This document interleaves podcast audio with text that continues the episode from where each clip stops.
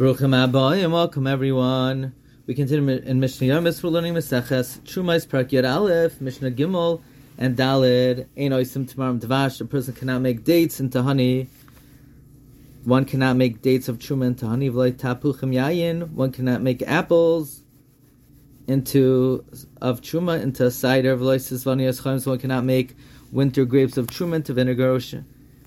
Ushar Kol HaPeiros. Any other fruits of truma in meshanin oisam ribriyasan, you cannot change them into liquid. But truma, when it comes to truma of a maser sheni, but rather because it's considered destroying it, rendering it into a liquid is considered destroying it. The only exception is olives and grapes, because they their liquid has a chashivas. In soifkin hoarba misham arla, someone who has the liquid of arla does not receive malchus, 40 malchus, ela ala yotzim nazisim in hanovim, except for someone who consumes the arla of olives and grapes.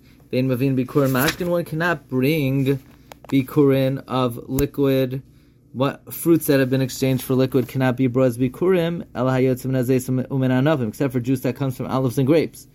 Vein amitame misham mashke, fruit juice does not contract tuma except for juice that comes from olives and grapes.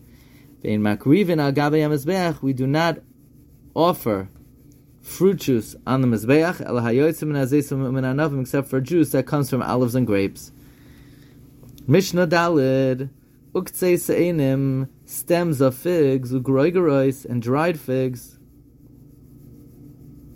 The haklisim and klisim figs, the and carobs shel truma of truma surim lazarim are forbidden to non kohanim, even though stems that are not edible does not have truma sanctity.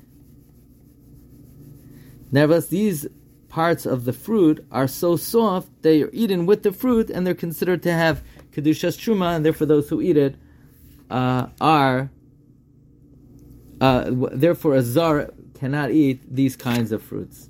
Wishing everyone a wonderful day.